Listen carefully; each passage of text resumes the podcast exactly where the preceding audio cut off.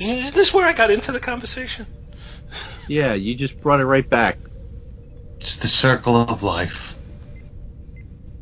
Or death. Could be.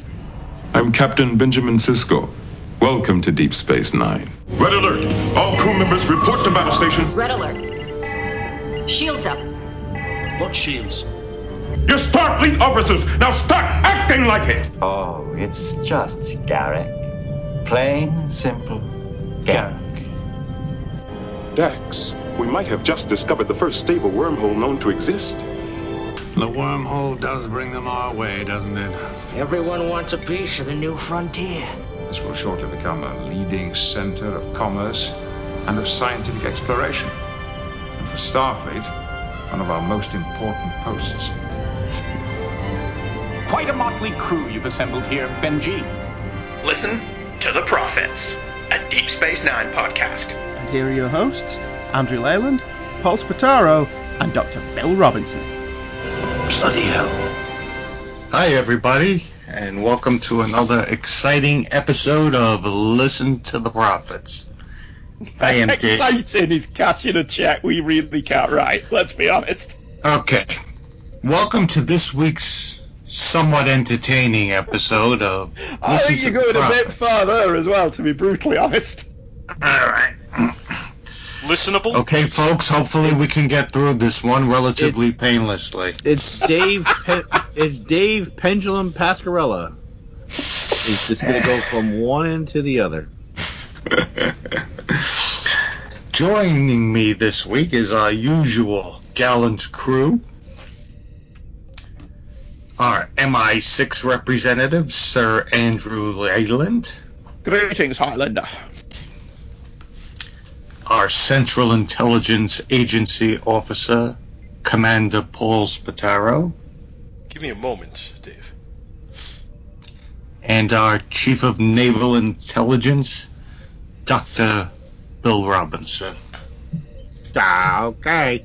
So, so none, none of us are, are part of some sort of secret uh, in, organization getting information uh, behind the scenes? You mean those things aren't secret? Are you kidding me? Those things are all quite overt. Are you saying like the way everybody knows who James Bond is? Wait, did you just call me fat?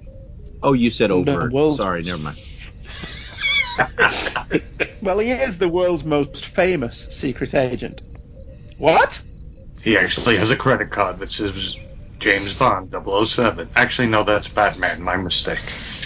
Batman has a credit card that says 007 on it? Yeah. well, do we have any Star Trek news? Yes. We do? Do? Ah, I was surprised. I was shocked. As am I. So CBS is gonna, in their new fall schedule, wait for it. They're gonna show season one of Discovery on network TV. Oh, we've already had it on network TV. I was like, wow, okay. Well, they think we're won't have anything to air, will they? Nothing's been filmed. No, no, no, no. This is the first season of Discovery. Yeah, that's what I mean, though. They'll they'll, they'll be pulling from everywhere because. Well, I mean, yeah, they're probably hoping to they're gonna, you know, drive people to that CBS All Access app. Yeah, good luck with that. Yeah. So I was like, hmm, interesting. Yeah. So yeah, that's the only. uh well, but Star the- Trek type as, news as I we're have. recording this, uh, Lower Decks is on now, and my understanding is as soon as Lower Decks concludes, we're supposed to get season three of Discovery. So that's obviously all filmed. 'Cause- Yeah, that was all done before all this kicked off. They just hadn't completed post production, and it's been held up slightly by the fact that post production has had to happen in lockdown, which has proved to be a longer process. Somebody was talking about it on Twitter. It may have been Anthony Rapp, but he said it's all done, it's all finished, and it will launch as scheduled. Now they got away with it because they hadn't actually announced a date for season three of Discovery, so that worked out in their favour. I'm curious. I'm curious. Uh, I'm curious where they're gonna go. Maybe it'll be more enjoyable because they're not bound to. They didn't break themselves into a corner more so than Enterprise did with you know trying to wedge it into existing canon. Yeah, it had exactly the same problems Enterprise did. Because uh, you're like, well, okay, if there was an Enterprise under Jonathan Archer, that means that all those ships on Kirk's wall in the motion picture are wrong. Shift down one. Everybody move over. So, you know, I'm, I'm kind of all right with that because, you know, we had to kind of squeeze Enterprise into canon as well. I just think they are going to be freed up by the fact that now they're far beyond anything else now. Because they're stars. even beyond Picard, I think. Far beyond this world I've known, far beyond my life. What kind of world am I going to find? Oh, I, I think I just messed the lyrics up, didn't I? You know what they're going to do? I just realized what they're going to. Wait a minute. Hold on a second. Not to want to go back and watch Voyager so wait a minute. How far did did Discovery go into the future? Did they go a thousand years? From their point of view, I think they're going to end up in is it the twenty eighth century? Well, see, I thought they said they were going like nine hundred years into the future. And because, they were already pre Kirk, weren't they? Yeah. So because if they went to like the 28th century, isn't that when the Time Bureau, not, I mean, like the time, oh, like you, the, you don't right. think they're going to pay any attention to that, do you? No, no. What I was going to think is, what if they set themselves up as the Time Bureau, ah. the, like the Federation Time Police? I think that's you in far more attention to canon than the producers of Discovery ever do. Hmm. Mm. Maybe that would be interesting. Oh yeah, you're right. Yeah, according to Wikipedia, over 900 years after the events of the original Star Trek, season 3 mm-hmm. Okay. Nah, that, that's all the only news I had. And it really wasn't news. It was just something I happened to read because I was it was like, ooh, premiere dates for shows, and I was like, what? Discovery's going to be on network TV? Oh, okay. I enjoyed season one. I did. Too. I enjoyed bits of season two. I liked the episode at the beginning of the season that, that was Picard. Picard, Pike and Co went to that planet of the religious people. Mm-hmm. That felt like an, an old episode. That felt like an old typical mm. Planet of the Week show. And I thought, oh, if we're going to do this this season, it'll be fun. And then they didn't. They found out you liked that. Yeah, they, they found out that they'd inadvertently done a season two episode I enjoyed. Oh, we'll fix that. yeah. In fact, it, erase all copies of it. you know, it, it, it was bad, I suppose. I'm I'm not on board with new Spock. No, he doesn't like feel like Spock to me. How have they got Pike so perfect and got Spock so wrong? I like number one. I think she's pretty good, although I hope she gets a lot more to do. I just like to do my uh, Picard as Locutus and say number one. so yeah, all right, I'd forgotten it was 900 years. So yes, that's nearly 1,000 years. Well done, Bill. Your memory is exceptional. Huh? Oh. Who am I? I'm oh, Jean. The Jean. Well, should we get into this? If we really must, yeah. I think we must. Yeah, it's it's not a very good one though, is it? Mental I enjoyed combat. this one very much. So we going to Kill We're Paul? trapped in That's slums. Not my, my, what I became the Vulcan for, is it? I like that I had background music there as well. That's cool. Trapped in a cheap episode because we can't afford new sets or makeup. Well, that was that's part of this one. They that they had they had planned a different uh, location, but then realized that it would cut into their budget for the final episode, so they had to put this one on DS9 to save money. And. But, and they also changed the, the plot, but we'll get into that. Let Dave do. Well, no, no, they were also. I think they were on the Bellerophon. Do do do do do. Bellerophon. Do do do do. Bellerophon.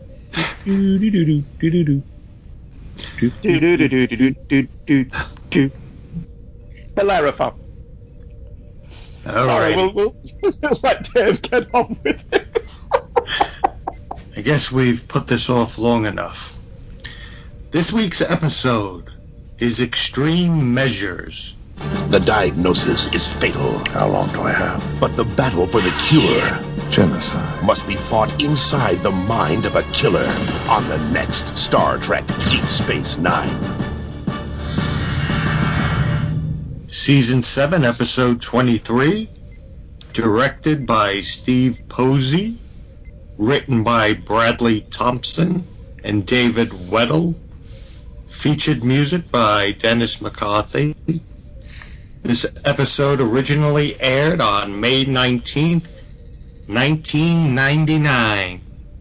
And we have a guest appearance by William Sadler as Luther Sloan and Andrew J. Robinson as Elim Garak. I can't believe Garrett went through that makeup process for what, 30 seconds of screen time? Yeah. Well, maybe they like. Yeah, but they. Maybe they filmed it at the end of a day when he'd worked on Yeah, another episode. yeah. I because I can't see them doing that. Just just like, hey, we got him in one scene. We need to film the scene for next week. You know, just say blah blah blah, Yeah. and we're done. In scene. The plot unfolds as follows. Sloan shows up in Julian Bashir's quarters, baited by the fake announcement of a cure of the changeling plague. When Sloan sees no way to get out of Bashir's interrogation, he kills himself.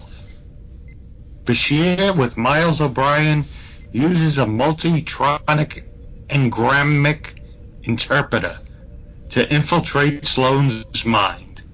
Bashir is quick to warn O'Brien that they only have a short time to find the information. When Sloan's brain shuts down, they'll die with him if they're still connected. Upon entering Sloan's mind, they are immediately greeted by his subconscious, which is more than willing to help them, but is prevented by Sloan's higher brain functions from speaking. After a meeting with Sloan's family, in which Sloan apologizes to his family for not being there when they needed him most, a different version of Sloan enters the room, destroys it, and informs Bashir and O'Brien that they can't have the information. Sloan has created a scenario that leads the two to believe that they are forced to exit Sloan's mind. The scenario includes their believing that Sloan has died. When Bashir sits down in his quarters to read, he discovers that his book ends exactly where he stopped reading the previous night, and then starts over from the beginning on the next page. Deducing that they're still inside Sloan's mind and fell for a stalling tactic, the two return to Sloan's mind and eventually find him in his office, which is filled with secret data about Section 31. Sloan taunts Bashir with the information in his mind. Information that would allow Bashir to dismantle Section 31 once and for all. With seconds left before Sloan's brain shuts down, O'Brien recognizes the trap and tells Bashir to get them out of Sloan's mind. Having obtained the chemical formula for the cure, Bashir administers the drug to Odo. Aside from a brief discomfort, Odo is completely cured. So what did we think about this? All I could think about is every time somebody said the word "the cure," all I could think, you Yeah. know, Friday, I'm Friday, in I'm love. in love. I'm in Sloan's mind. I can't get out. what if I had been reading another book that I'd already read that I would have died in here? There's so many plot holes in this. I just don't want to go into them. Oh, sorry. Um, as an episode, it's perfectly okay. Yeah. Its placing in the season is deeply disappointing. Well, I thought about that too, thinking, wow, they should have had this earlier in the season, but then no, they couldn't the- because of, of the Exactly. story. They couldn't have had Exactly. this anywhere else. My issue with it is that this is an entire episode devoted to this in the middle. Well, it's not even in the middle. As you're barreling down on the conclusion of this 10 episode arc, suddenly everything grinds to a painfully Yes. slow halt while Bashir and O'Brien go walking around the corridors of Deep Space Nine for 45 minutes. And it's one of them that it would have worked better perhaps if this could have been a subplot running through two or three episodes and we kept cutting back to Kira and Worf or whatever. And that may have made it a little more palatable. Having it as a 45 minute episode here didn't hide the fact it was exactly what it was. Oh shit, we've run out of money. We can't afford the finale if we have an episode where we go on location or build new sets or have extensive makeup. So we've got to do an episode entirely on the ship. We've got to do an episode that doesn't have Weyoun or the Cardassians in it. And it's got to be down and dirty and quick. And it's just got to be lots of talking and, and walking. And as such, it's going to be a difficult one to grade because it isn't badly written. And it's certainly very well performed. And it's very nice to give O'Brien and Bashir this last moment in the spotlight because their relationship has been one of the backbones of the show. But I couldn't help but watch it and just become more and more bored by it through no fault of its own because of where it is in the overall story. I mean, it's it. Okay. Look at it like you're riding a roller coaster, and we're going and we're going. We're you know we're getting there. We're almost to the end, and, then- there's a little dip. What was that? Okay, now back. We're gonna go and we're going to the end. It's it, it it's just. I, I was watching this thinking, I can't believe it's like. Okay, yeah, we're gonna. There's there's another subplot, right? We're gonna break away Yeah. to something else. We're going right? to look at something, else, aren't we? Uh-huh, yeah. Well, is this go- not the is this not the bit in the roller coaster where the roller coaster breaks down and you just sat there for five minutes? Oh, oh yeah, I didn't- I God, you think- guys are yeah. just unreal. This episode was fun. What the hell is wrong with you two? Oh, you you can't back that up. You you were you, just being you certainly no, you certainly can't back up the claim that it was fun. Oh, it was just just the, just you know just the intrigue of it all and, and the, the, the two The two Luthers running around and uh, Stop two, it. s- two I- I am and not buying this. I, I so love of- I love the scene when he when he says, uh, "Hey Chief, how's the family?" What does that mean? What do you mean by that? I thought it was great. You're joking. I'm not. Uh, were you facing the right way when you were watching this? yeah, were you actually looking at the TV? Are your eyes brown right now? Because I'm not buying this. Oh, We did not watch the same. The- my, was- my big my only criticism of this one, and seriously, it's my only criticism of this. It should one. have been a two-parter, right? No, my only criticism is that when he injects Odo with his cure, it cures him in like three seconds, and he's totally back to normal.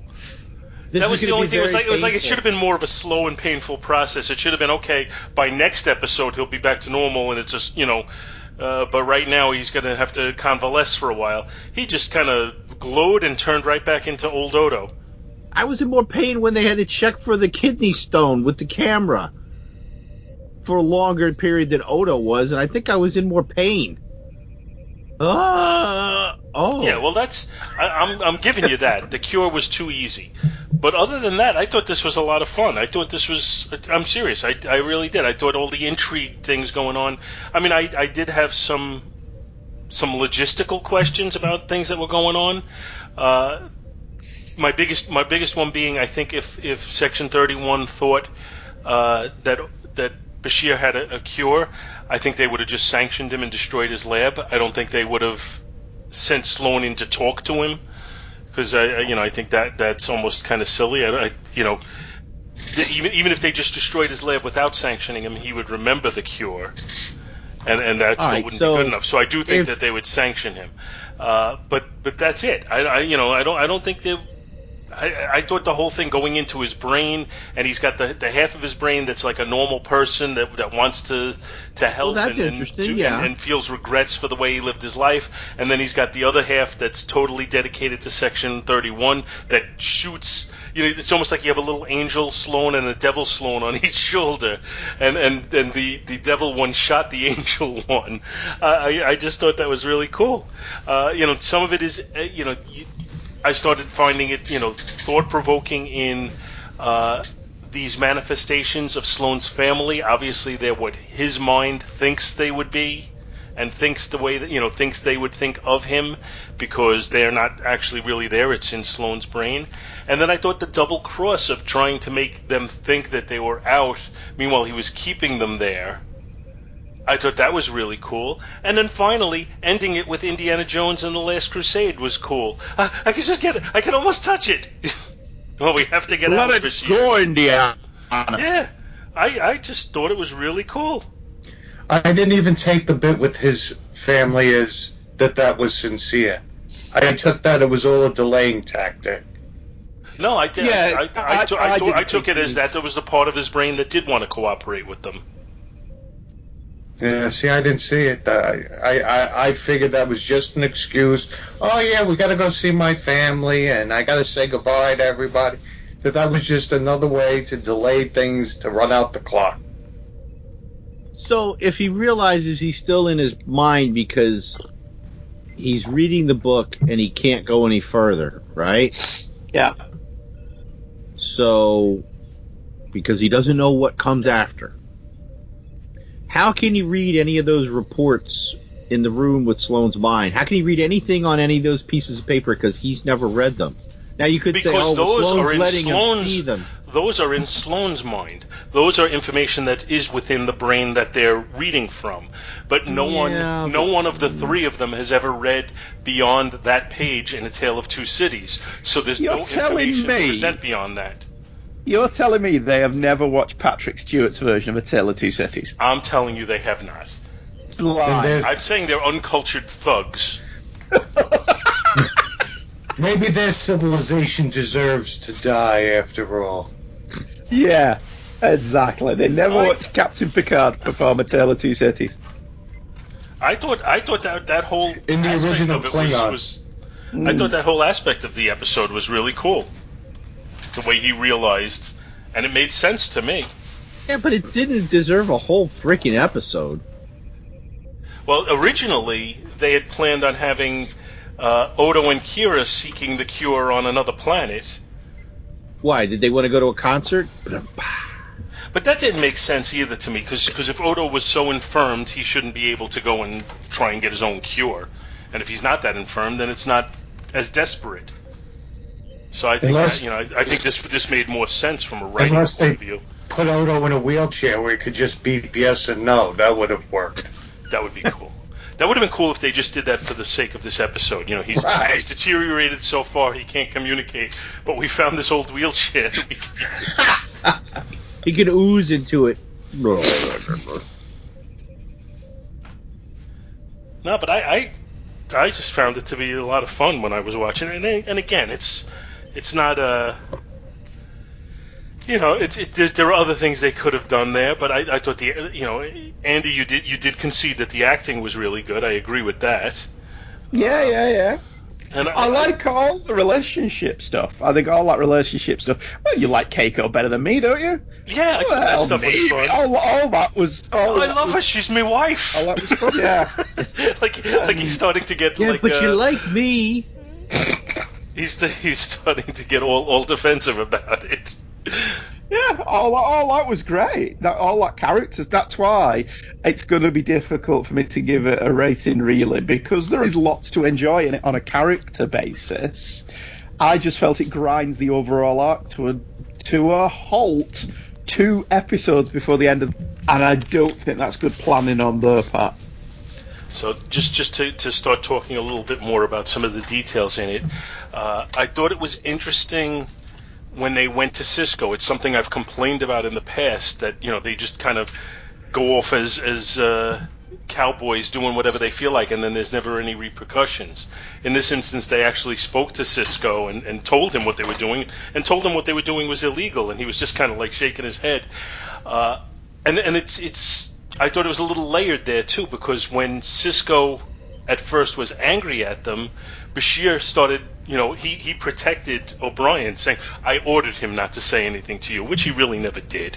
So he was mm. taking he was taking the hit there potentially, uh, and then then they admitted to Sisko what was going on, and I was thinking, if this ever went bad, Sisko would probably do the same thing. He he I think he he would have plausible deniability, and they were giving him that, but he would say, "No, I ordered them to do this." Yeah, I, I got that as well. Once he knew what was going on, they 100% had his backing. And he understands why they didn't tell him what was going on. He's just a little bit pissed off about it. Mm-hmm. So I thought that was, you know, pretty cool. Uh, you know, the scenes with, with Odo not wanting Kira to see him die, uh, you know, I thought that was kind of realistic. Very realistic. Uh, what else we have here?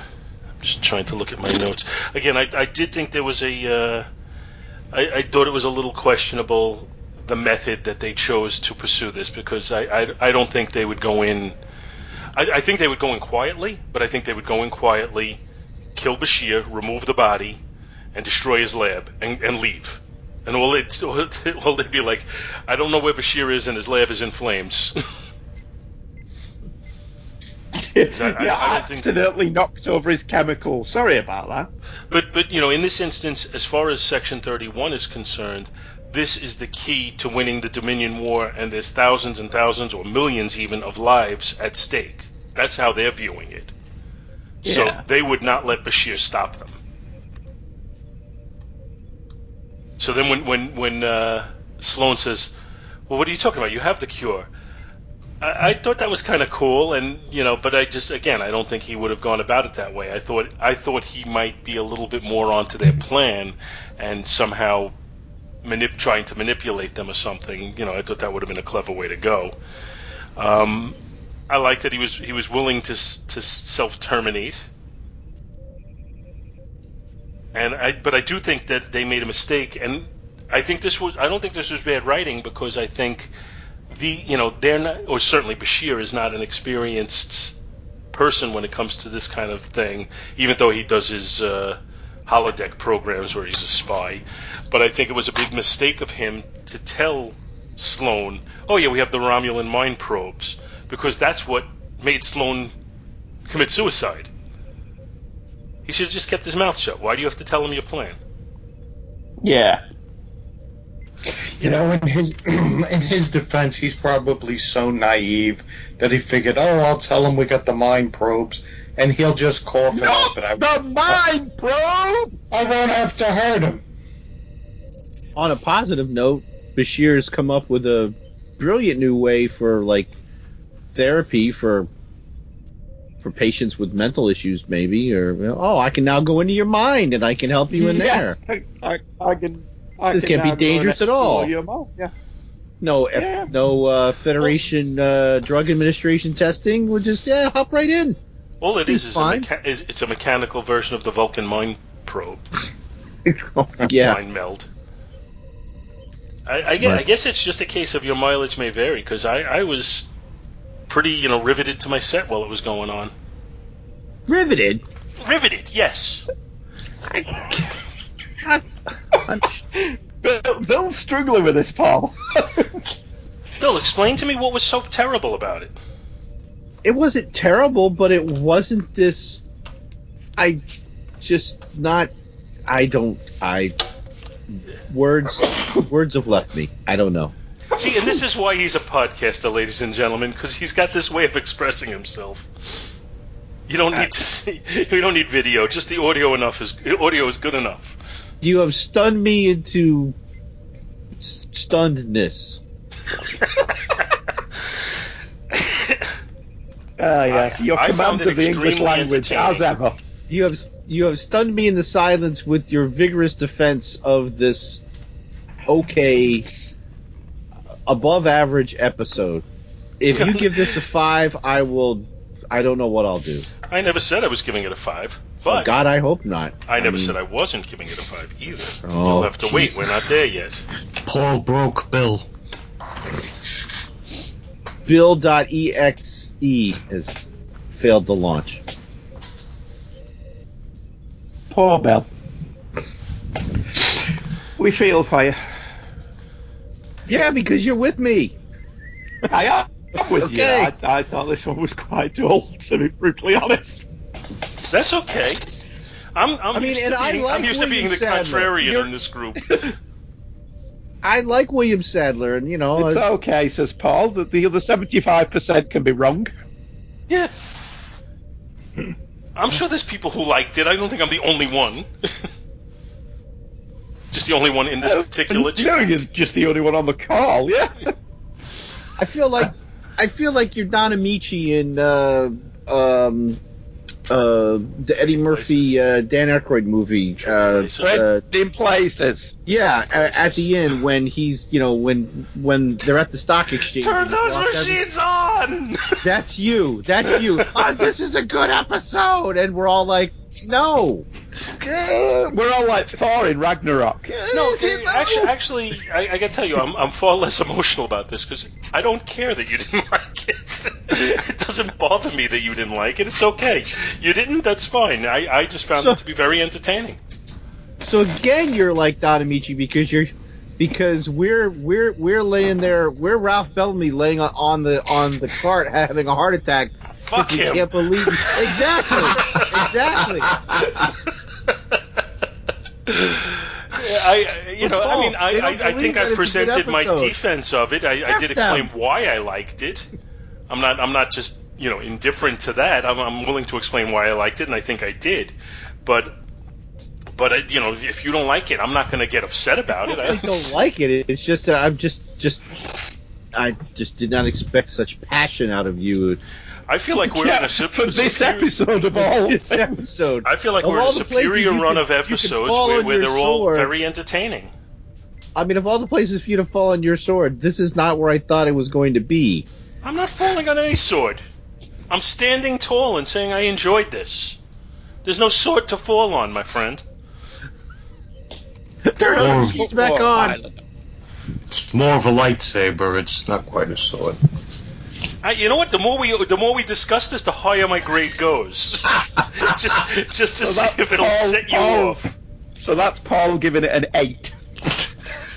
it's the best episode of the entire Star Trek oeuvre. You know, I'm just doing this because I found something to get you goat, right? my goat is ungotten. Again, I don't care that you didn't like it.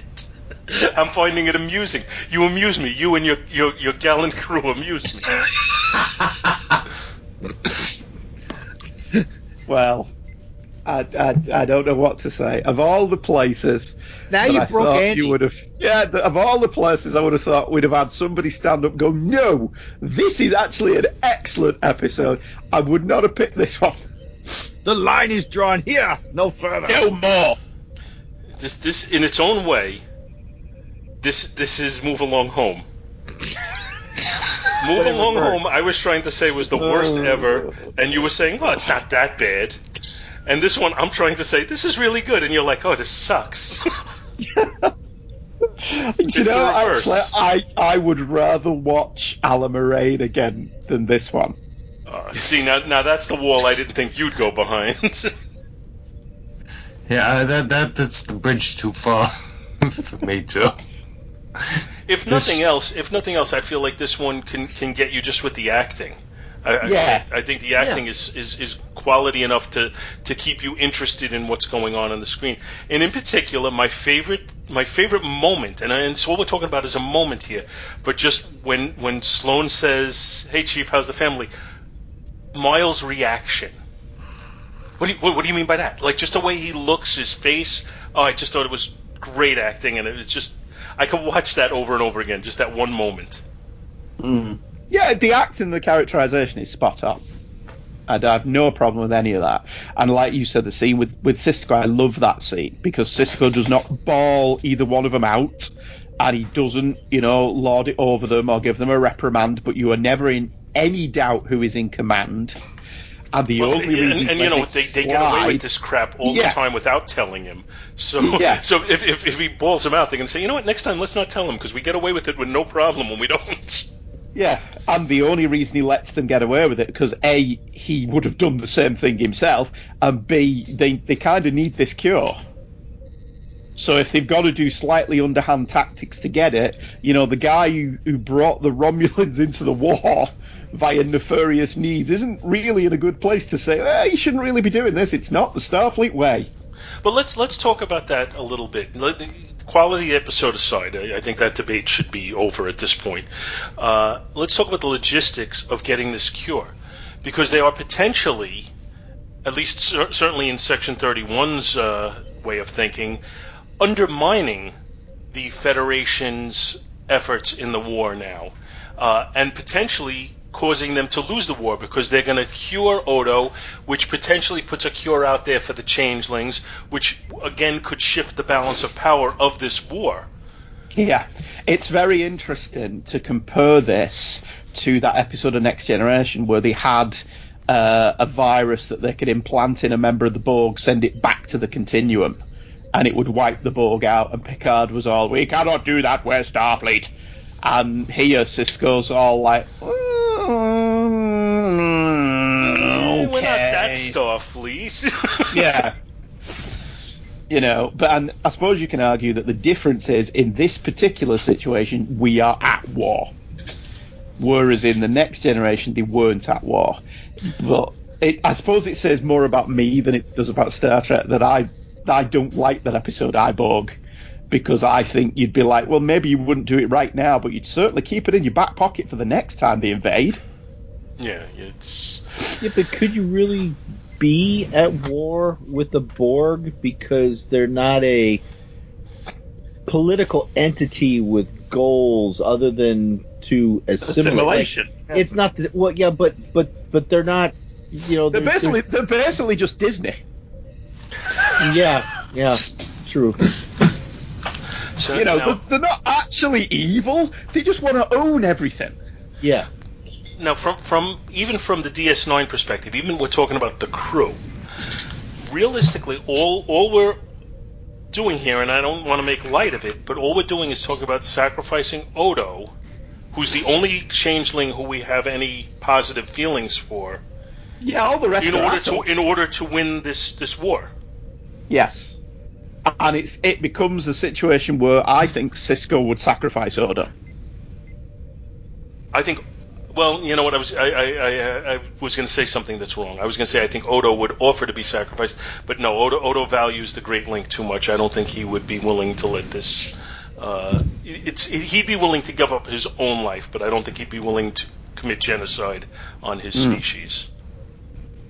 Yeah, and, and I think it's something. It's it's an avenue they don't actually go down, which is a shame, because I do think that Sisko would be like, you know, if it means we can win the war, we have to let Odo die.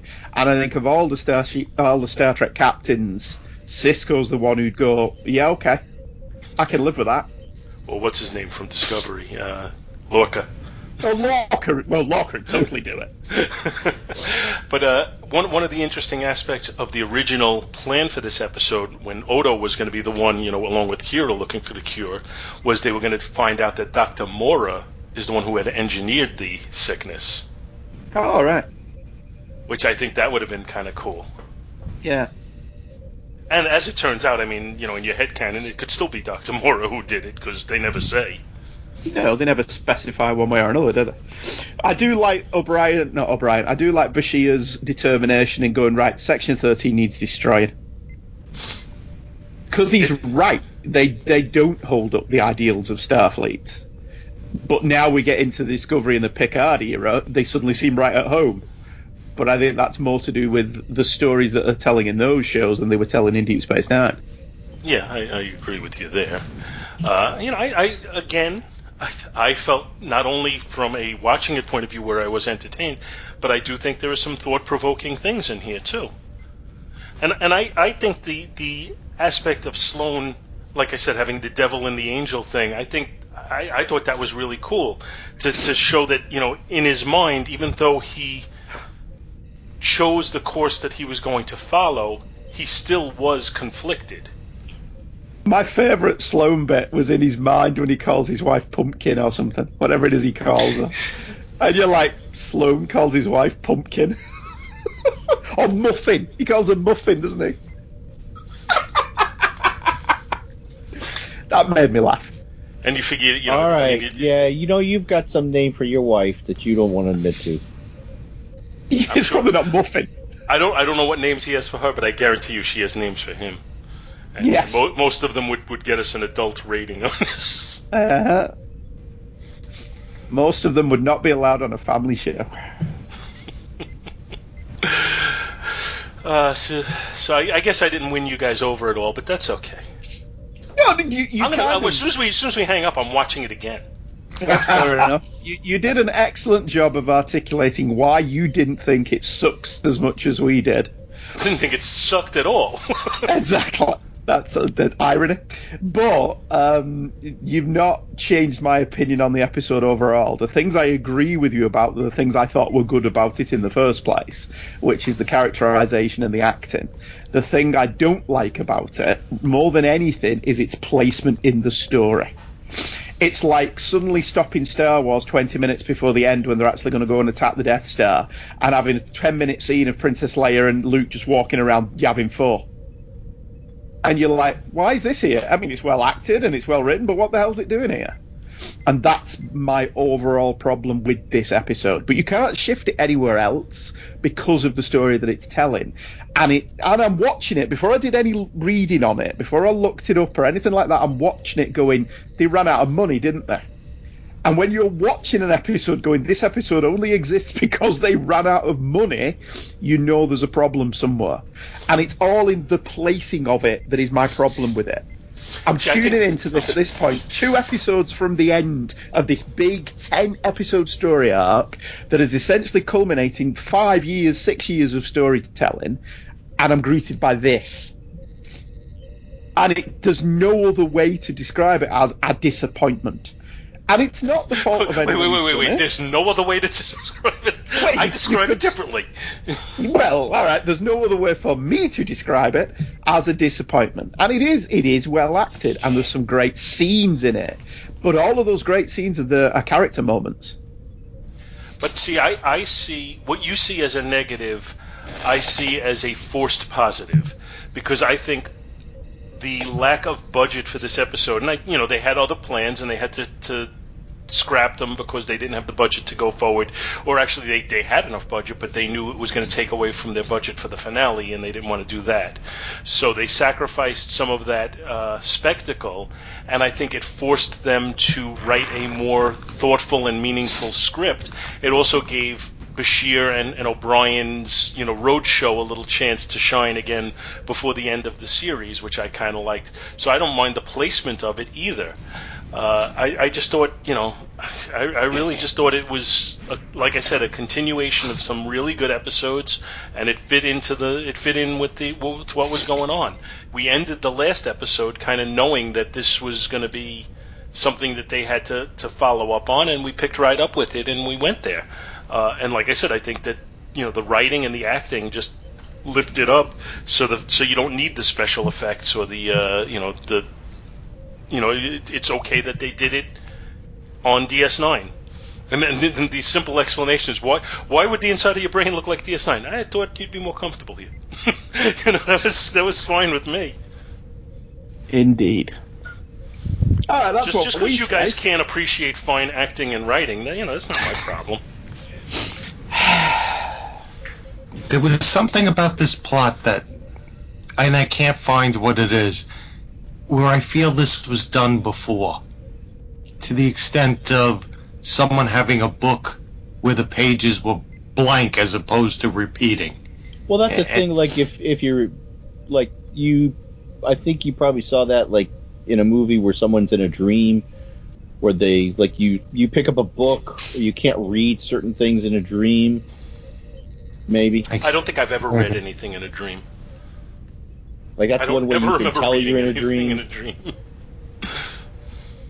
but then I don't well, read that much. well, in well. Andy and I have done an entire show talking about dreams years ago. Dreams So, Dave, Dave can you've been, you've been kind true. of quiet through all of this. You know, what what is your overall thought? I know you generally agree with them, but just uh, why don't you? Uh, Them.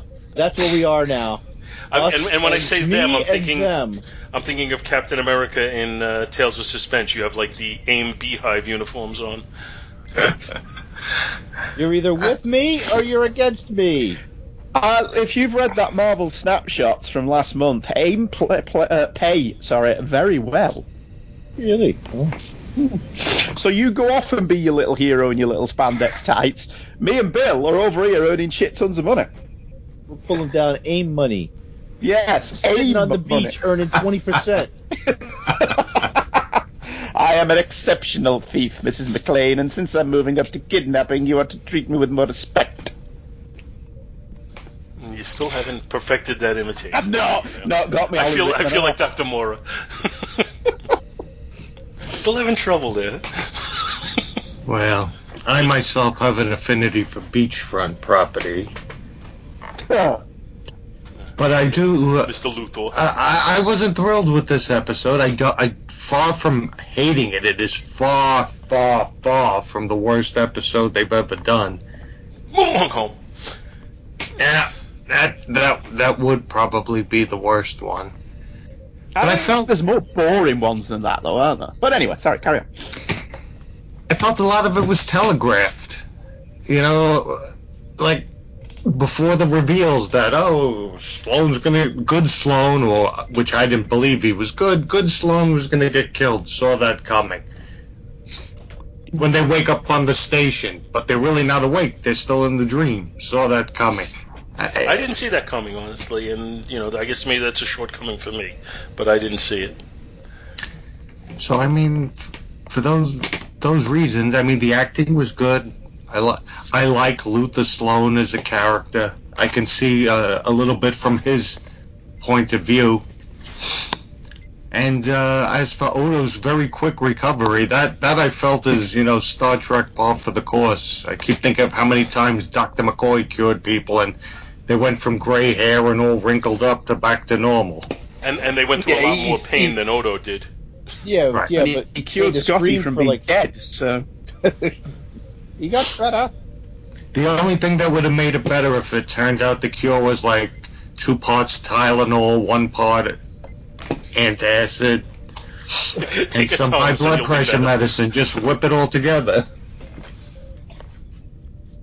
And Diet Mountain Dew. And Diet Mountain Dew, the key ingredient to saving them. Uh, that's where I stand on this somewhat entertaining episode. I, I just keep picturing, you know, like when it when it was good Luther uh, Sloan and bad Luther Sloan. I just picture the angel and the devil on the shoulders, and the devil just pulls out a gun and shoots the angel. so I guess we should rate this one. And Dave, it's your episode. Based on what I've said, I, I give it I give it a three. Um, I'll go last because I'm going to be the highest, I'm sure. well, I, I don't know. I may surprise you. E- Even though I had some misgivings, I was more shocked by your vigorous defense more than anything else. But I am still, even after everything I've said earlier, I am still going to give this um, um, four phaser shots to the shoulder because I did it's standing alone as an episode with the things in it. Even though it was a little, if I don't try to put it in context of the season, it's not a bad episode. I just think it kind of. So maybe with that, that's why I'm going to give it a four. Uh, I'm only giving it a three. Yeah, I I really enjoyed it. I thought this was a, you know, I, I don't think, you know, if we're going to list the, you know, try and cull out the absolute best episodes of the series that we're going to put this, you know, oh, this is one you have to see. but I found it to be very entertaining, and I think it's a, just a very solid episode, and I have it as a four. So after all that, we're still agreeing for different yeah. reasons. All right. so that's what we think. But what does Blaine think? What does Blaine say? This will be a, just a new off the cuff cut composition. What does Blaine say? What does he say? We've really talked a lot, and there ain't much more for us to say. So now we gotta see. What does Blaine say? So Blaine says, Hi guys. See, you can transport the crew to a surreal, fictionalized version of the station and its corridors and make it actually worth watching.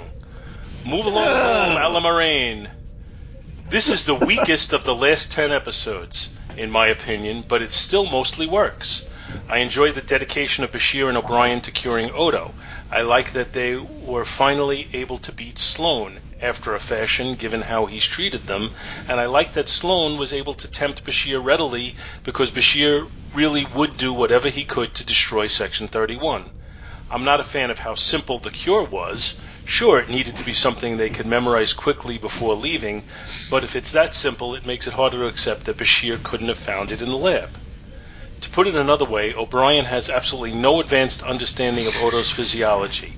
As far as I can tell, his biology knowledge would be standard first aid that all soldiers learn, and whatever he absorbed from being married to a botanist. Yet he could have easily memorized the cure while having no context for why and how it would work. I, I'd have greatly preferred something complicated enough that it made no sense to O'Brien but perfect sense to Bashir's genetically enhanced mind something Bashir would have regarded as brilliant out of the box thinking, which only made sense when someone pointed it out to him. Something like his own research problem was solved by Sarina in hours, even though he was stumped for weeks.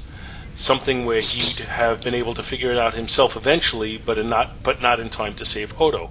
A simple solution just felt like a cheap like it cheapened the risk somehow.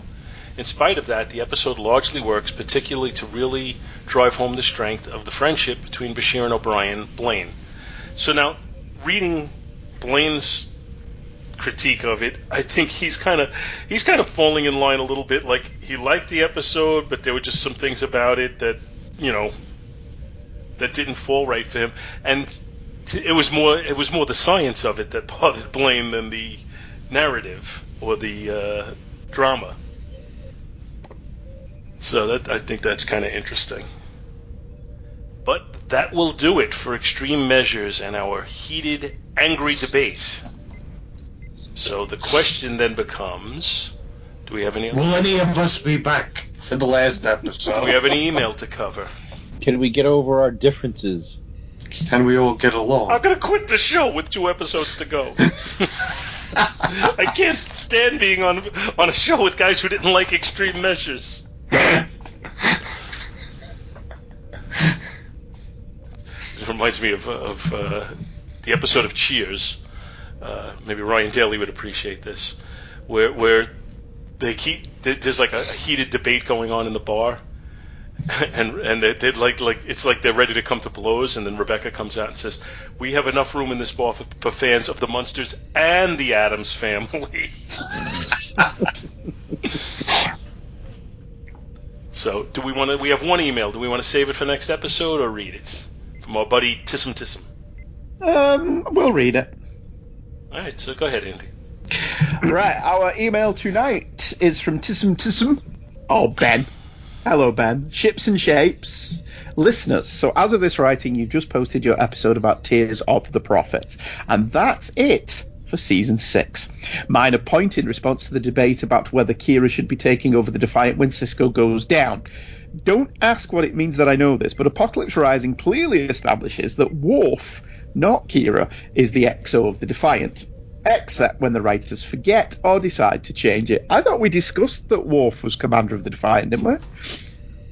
I mean, I don't remember that far back, but we, we certainly made mention of the fact that he lives on the Defiant, or he did before he married Jadzia.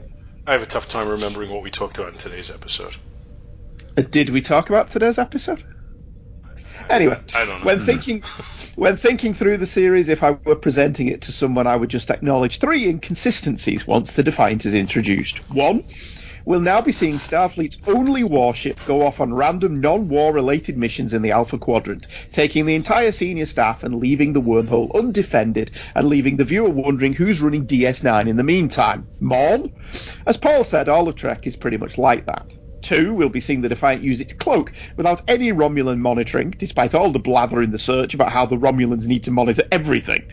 Three, Kira, who's not even a Federation citizen, is treated as a bridge officer and sometimes even the commander of Starfleet's only warship. This makes precisely no sense. We'll just pretend that she got special dispensation from Sisko, who keeps forgetting to check whether or not he actually has the authority to do that. Okay, hypothetical new viewer, we're not going to harp on these points anymore, but they will remain inconsistencies for the rest of the series. That's just how it is. By the time you read this, you'll be close to finished with the series. I hope you enjoy the way by season 7, Deep Space Nine has reached a point in which, even though most of the stories are self contained Trek plays, almost every episode in some way builds on something that happened in the first six seasons. Not everything about the way DS9 finishes is perfect. Core characters tend to only be defined by the relationships to one or two other people. And of course, the Prophet's Pah-wraith story gets reduced to stupid good and evil gods. But its constant ability to find new things, both epic and small, to do built on this rich tapestry of what's come before is what makes Deep Space Nine the most exciting and satisfying Trek series. Enjoy that moment in the finale where like 15 guest stars are listed in the opening credits, and everyone is someone whose name you always were excited to see. This has been a lot of fun. As Worf might put it, nice podcast. Best, Ben. Is, is, it, is it? Does it bother you guys that Ben is more articulate than any of us? No, because he has time to think through what he's saying, whereas we just make it up as we go. Don't we? Which we don't think at all. As a rule, no. I don't even know what articulate means. Thinking is hard. Uh, thanks, thanks for the uh, the email, Ben, and uh, yes, very, very well thought out and and uh, stated. Uh, so I guess that's it this time. What are we doing next time? Next time on an all new episode, for the penultimate time, I've listened to the prophets Let Slip, the Dogs of War. The resistance crushed. Our forces eliminated a total of 18 rebel bases. The Federation at the edge of defeat. We've got to do something. Deep behind enemy lines. Surrender yourself or die. The fight for freedom We should hit them with everything we've got. has become a losing battle. This is a great day for the Domain.